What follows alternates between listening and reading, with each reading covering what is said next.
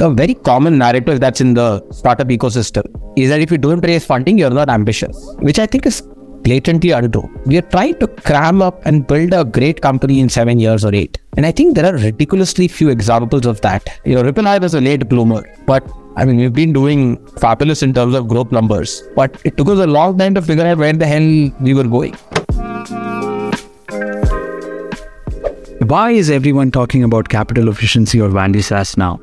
Over the past year, global companies have suffered huge blows to their valuation, but the ones with solid fundamentals saw the least amount of impact. We see stunning parallels in the Indian SaaS context. In our joint report with Ernst & Young, the bellwethers of Indian SaaS, we surveyed about 140 SaaS CXOs and found that Indian SaaS is inherently capital efficient. What this means is that where the macro winds are battering the prodigals, they fail to sway the performance or growth outlook of Indian SaaS. On this podcast, we talk to founders who understand this value SaaS advantage and choose this default early on. And if you are curious about the report, you can download it from the link in the description. Hi, this is Thiyagarajan, co-founder and managing partner at Upekkha, Value SaaS Accelerator. And this is your producer, Malvika Tekta. In today's episode, Sudarsan Ravi, founder and CEO of talent acquisition platform RippleHire, talks about how he stayed authentic in the face of early day FOMO, what it takes to sell in a low trust market like India, and why you can't put a deadline on building a great company. And stay till the very end, where Sudarsan swaps seats with Rajan and quizzes him about the most obvious way to build a business. So, Sudarsan, welcome to the Value SaaS podcast, where we talk about uh, stories of entrepreneurs who have taken capital efficient choices so that uh, they can be in control of their businesses. Hey, Rajan, thank you for having me here. Uh, my pleasure to talk to the SaaS community on this. Absolutely. So, Sudarsan, uh, just to give uh, our audience a little bit of background about yourself, can you talk about uh, what was the origin story for RippleHire? Uh, after working with a friend on a startup in the employee engagement space and realizing that you know we weren't going anywhere, I kind of put my feet up in August of 2012, and I was really looking back to what are some problems that I have faced. Uh, and I realized when I was building the PeopleSoft practice at Deloitte, we went from 35 to 150 people. A big way in which we hired was through employee referrals. You know, I really thought about it and said, hey, you know, why is it that it was so uncommon for me to do that? If each employee gives one person in one year, then the way any enterprise can hire for talent can fundamentally change. And referrals are the best channel for hiring, whether it's you know joining ratios, retention, the fact that you distribute wealth within. It's the highest form of marketing as well, right? It's employee advocacy. So you know the question of one person, one candidate one year took me down the rabbit hole and happy to share that today, you know, uh, like you have LinkedIn for social media and Naukri for job portals, uh, Ripple is the default for employee referrals in the country. Of course, since then we've evolved to build more products for TA, but uh, that's a little bit about us. It's fantastic. So you, you're almost like a verb for uh, referrals, just like how LinkedIn is for uh, recruitment. Right. Absolutely. So, so, one question. See, this idea is is very sound, right? You had a lot of competitors that started along with you, but uh, we don't know about any of their names. But you've been around. Why is that the case? So actually, I'll tell you an interesting story. The day I was ready to launch V1, mm-hmm. that morning I came to office, I was pumped. And the first thing that I saw was that WhistleTalk had raised, you know, almost two crores in funding. That's where I discovered, hey, there is another company. And interestingly, that week, uh, or you know, a couple of weeks later, I ran into another uh, investor who told me there are nine companies like yours, and I've not funded a single one of them.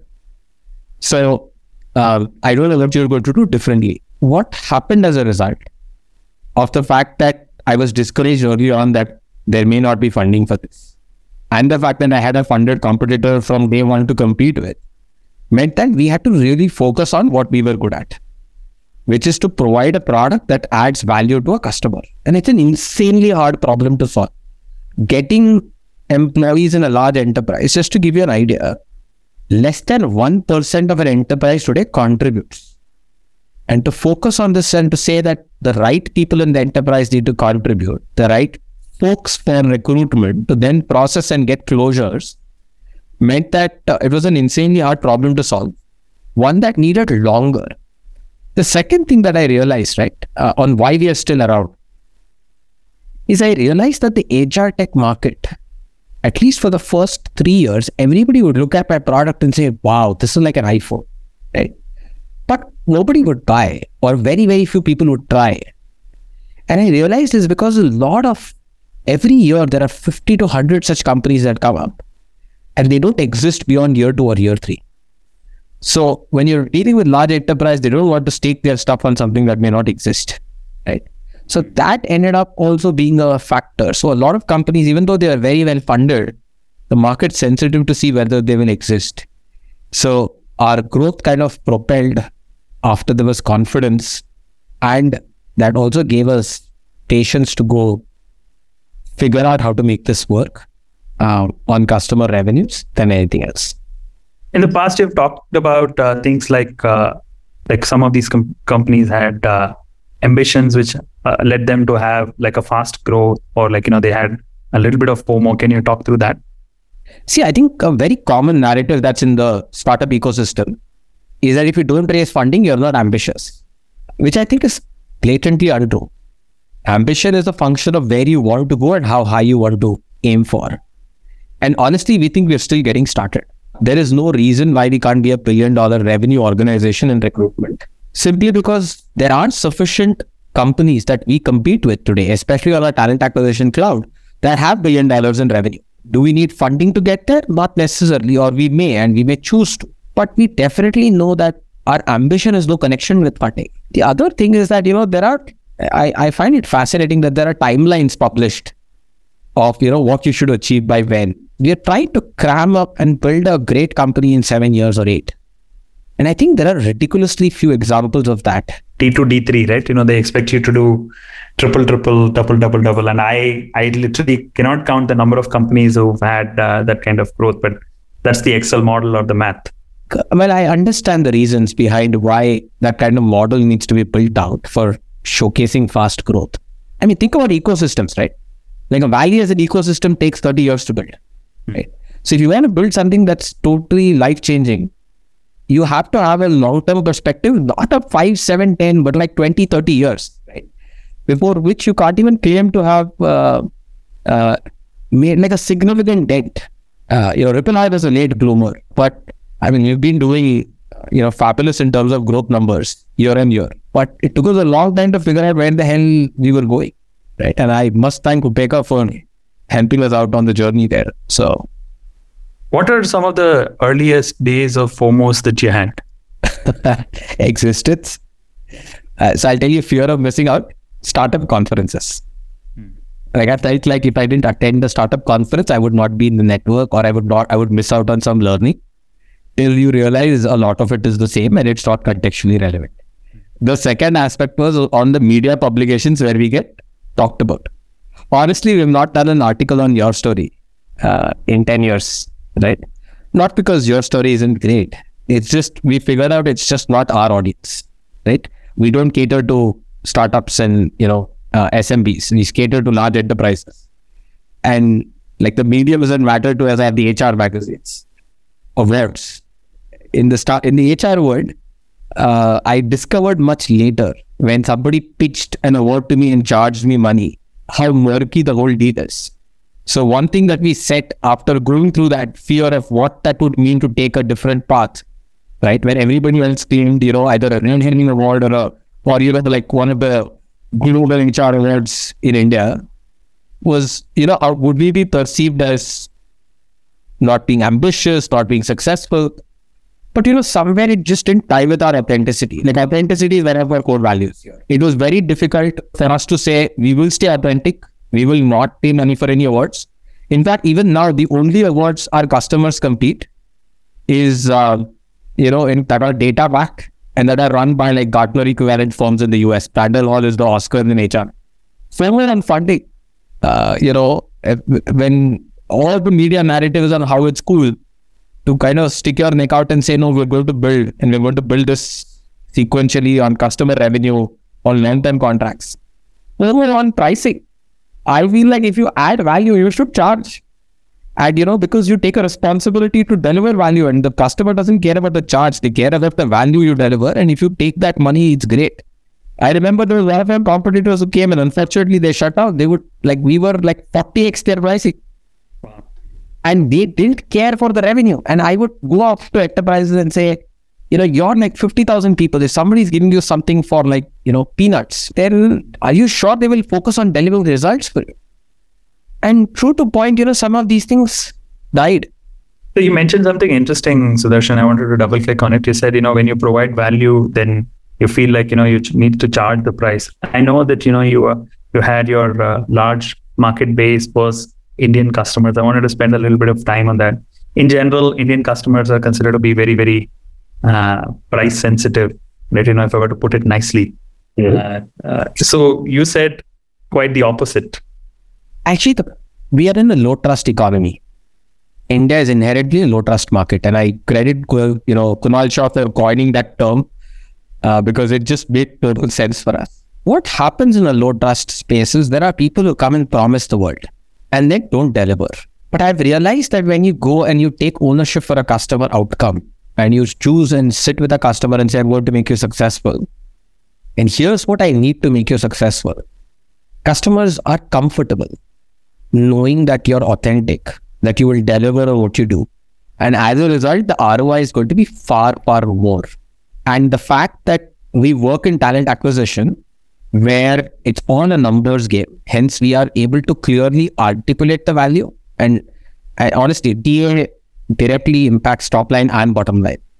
And the fact that we can go in and showcase that, you know, both in terms of top line impact and bottom line impact, means that when we capture a va- percentage of that value, people are comfortable. So I think Indian customers are price sensitive, but they are far more value sensitive than price sensitive if you're willing to offer something for free but without value, it's not like they're just going to take it. Uh, oh, yeah. at a price. I love that framing. Instead of uh, thinking of them as uh, price sensitive, we should think about them as value sensitive. If they are able to perceive the value, and in many cases, especially in software and when we're delivering something which is very intangible, that part gets missed out, right? But when you're able to, like how you said, is correlate to top line and bottom line impact, then that value is something that is hard to overlook. And there they may be uh, willing to sort of attribute the value and then pay the price for the value that they are able to perceive. But you know, Rajan, it's not just what they perceive, right? When they sign the contract, it's perception. That the fact that they deliver it, there are enough players who charge but don't necessarily take ownership of delivery. And there are players who take ownership of delivery but don't charge. I figured the best of both worlds works better. So uh, this is one question that I wanted to ask you because uh, Sudarsan, out of many people that I know, you've you spent the most amount of time in, in the Indian market, and you've uh, done that by doing uh, the shoe leather sales. Right? You know, you go and meet folks, and then like that's how you close deals. I'm noticing this trend that compared to five years ago to now, mm-hmm. how the Indian customers they are buying software seems to have like you know made a big change. What's your view? Oh, significant difference. 10 years ago to now or 5 years ago to just 2 years ago to now. Uh, of course 10 years to 5 years to 2 years but the change absolutely accelerated. So so two things that have fundamentally altered. People are comfortable building trust over online meetings. They still evaluate with the same rigor. But the medium of evaluation is no longer about in-person conversations. Of course in-person conversations and workshops build trust. But Rajan, we've like sold some of our largest deals and done some of our largest transformations without ever meeting the customer during the entire COVID pandemic. Wow. And these are like not just, you know, technology organizations, right? I'm talking about banks, I'm talking about, you know, steel companies. A lot of the mindset has changed about A, how technology can help, as well as how technology should be bought. I'm also seeing a significant focus on people relying on references and you know actually having detailed calls to be comfortable uh, versus just looking at checklists, which would often happen when they felt comfortable in the relationship. Right. So the way they evaluate has changed a little bit. Even now, post pandemic, though we meet people, like the number of meetings in the entire deal are probably one at max two. What is the most craziest story you had working with an Indian customer in the last many years that you have worked with? I remember, well, my most painful memory was when we were literally, we needed a 3 lakh renewal so I could make payroll. Uh, and and as a founder, you call, and I didn't have money to fly down to Bangalore to meet the customer. Uh, the outcome is I finally got the renewal. At that point, the number of attempts I had made and the requests I had made, I had to leave all my sales prospect at the door. I still remember how I felt that evening when I got when I signed the renewal because I knew it was coming through and that I would get the money and I knew we would be okay for that month. But uh, the feeling was something that didn't leave me and I knew that I would never want to be in that state again. The person after this whole thing that signed blocked me altogether. And I don't think anybody else has blocked me yet in 10 years of existence. But yeah. So so in this journey, this long journey, uh, were there moments where it looked like, oh shit, this is like looking really bad, but then in retrospect, later when you reflected on it, it turned out to be a gift? There have always been moments like that, right? I I remember early on going after startups and uh, shedding of SMBs, right? Uh, when you shed SMBs at some point in your journey, you realize, man, that you are letting go. You know, COVID hit, a lot of SMBs don't exist, uh, you know, in that space, or startups kind of moved on, or few of them took off, few of them did not. April 1st on our platform, hiring platform, the whole country had been in hiring freeze. Most of them had no idea that's going to happen economically. So the first thing they did is cut jobs and have jobs on our platform went down to zero. Uh, but six months since then, like, you know, the hiring market bounced like crazy. Joining ratios plummeted. Like people started getting multiple offers and referrals was the best channel for hiring. The kind of rate at which people had to hire, they really needed core systems to be better. I think COVID was the best example of uh, us going to zero jobs to then growing 60% in that year and then growing north of 100% after that. If you were to reflect on it and say, what are three things that you would do differently if you were to start all over again? Or maybe like, you know, three things that you will tell a new SaaS founder to uh, keep in mind what would those three things be? Everybody says talk to customers. We talk to customers, we built based on what they said. So our product did not need much change, but market fit took longer because the market did not tell us that they wouldn't trust us till we got to a certain number of years in size. One thing I would absolutely look at is when you do your customer discovery, see if they're willing to put money on the table and go on a project with you.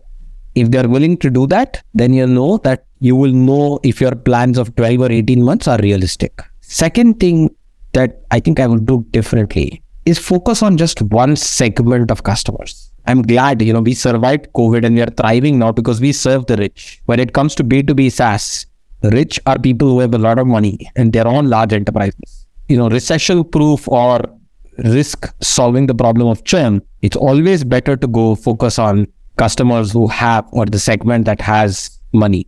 Third is I would Absolutely. And this is something we did well, but it took us a while to get this right, is to really sit down, knock it off, and figure out how to make your customer successful. Because if we can do that, you know, your a lot of your subsequent engines uh, would work much better. Customer success, you know, as your core DNA is something I would do again for sure. Whereas I see a lot of people focus on sales and marketing DNA, and there is nothing wrong with it. But a success DNA definitely propels you far higher as you grow. So, last question, Sudarsan. Is there anything that you think I should have asked you, but I missed out in our discussion? That's such a Rajan question in a podcast. so, I do have a question for you, and I'd love to hear your times and then a lot of thinking. Uh, but you know, yeah, go ahead. You're you're known for wisdom. So, what I'd love to understand, right, is the whole value SaaS movement. It's so commonsensical but it almost needs a movement. Uh, why do you think that is there, or why do you think it's necessary? I mean, isn't value SaaS the only way to build the right business? I mean, I would say it's the same reason why there are uh, uh, uh there are bear markets and bull markets, right? Mm-hmm. I think uh, I read this somewhere, maybe in a Morgan Housel post, is, is that uh, initially things are very scarce things are uh, not available. So what ends up happening is that you start making very prudent choices, very very frugal choices, and then you use uh, whatever you have, and then you know try to make something more than uh, what exists there. But then as uh, things start becoming prosperous, then we start becoming very very lethargic, and then we stop forgetting the fundamentals, and then we make these uh, extraneous choices, right? So so that leads to a lot of uh, build up like or like how in the financial world it is called as you know a bubble gets created mm-hmm. and then the fundamentals get lost right and then mm-hmm. a correction happens now what has happened is is that you know this type of uh, boom and bust cycle and this type of bull and bear market uh, we've had a 13 year long uh, bull market like wow. you know the last um, like you know bear market like you and i remember was in 2009 and that time uh, everything looked very, very. I don't know what is going to happen to the world. Like you know, when the 2009 uh, mm-hmm. financial crisis happened.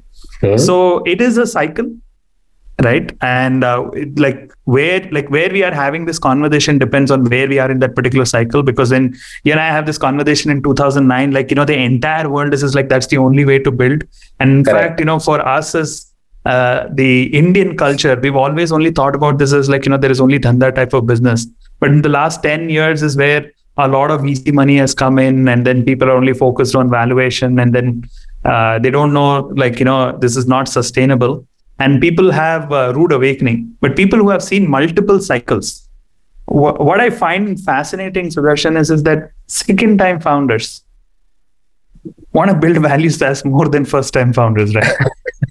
true, true. right? Because they have gone through a cycle and they've, like, you know, been uh, bitten by, like, you know, this uh, ups and downs and they're like no i'm not going to do that ever and so people who have raised series a series b they're like you know second time i'm not going to raise my series a unless i'm sure that my business is going to be like a rocket ship business till right. that particular point in time i don't want to play the valuation dance uh, right. i want to find a spot where i feel that okay now these things are sustainable then now i see like a crazy growth path let me kind of bring in like you know the rocket fuel that is needed to uh, take on that uh, rocket ship trajectory. If uh, that is not going to be there, then I will navigate the business uh, a different way. So it's a function of time when we are asking this question and who is asking this question.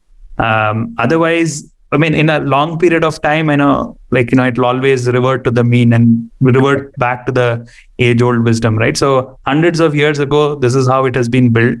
Hundreds of years later also unless you are uh, uh, like you know fundamentally sound you cannot play the valuation dance for very long. But in between we will see these things happen. So uh, as of today if you ask me everybody is saying uh, value SaaS or capital efficient business jason lemkin is saying is uh, battery venture is saying is bessemer partners are saying it uh, like you know two years ago they were talking about completely different tune um, yeah i think you know the movement is, is needed when when uh, it is not uh, popular. Uh, today, value SaaS is uh, back to being popular. You're right. Once bitten, twice shy is is the mantra that I think most second time founders probably go through. A lot of I think FOMO results in people focusing on vanity. When you focus on valuation, when you focus on where you get featured. I, I read this uh, interesting Morgan Housel uh, tweet where he said, you know, the number one quality for an investor is his ability to deal with FOMO. Now, whether it is a founder or an investor, right? Their yeah. ability to deal with FOMO yeah. or delayed gratification yeah. is a huge function of telling how successful they will become. You know, I, am trying to study how we can teach that, um, you know, as a parenting framework for my kid. Because I totally get that if he can figure out delayed gratification, you can really do something far, far more significant than. Awesome. Thanks, uh, Sudarsan. Uh, thank you so much again uh, for uh, this lovely conversation. Pleasure, Rajan. Thank you for having me. And, uh, you know, it's always uh, thought provoking when we engage with you. If you loved this episode, please rate, leave a review, or subscribe to the Value SaaS podcast on Apple, Google, or Spotify.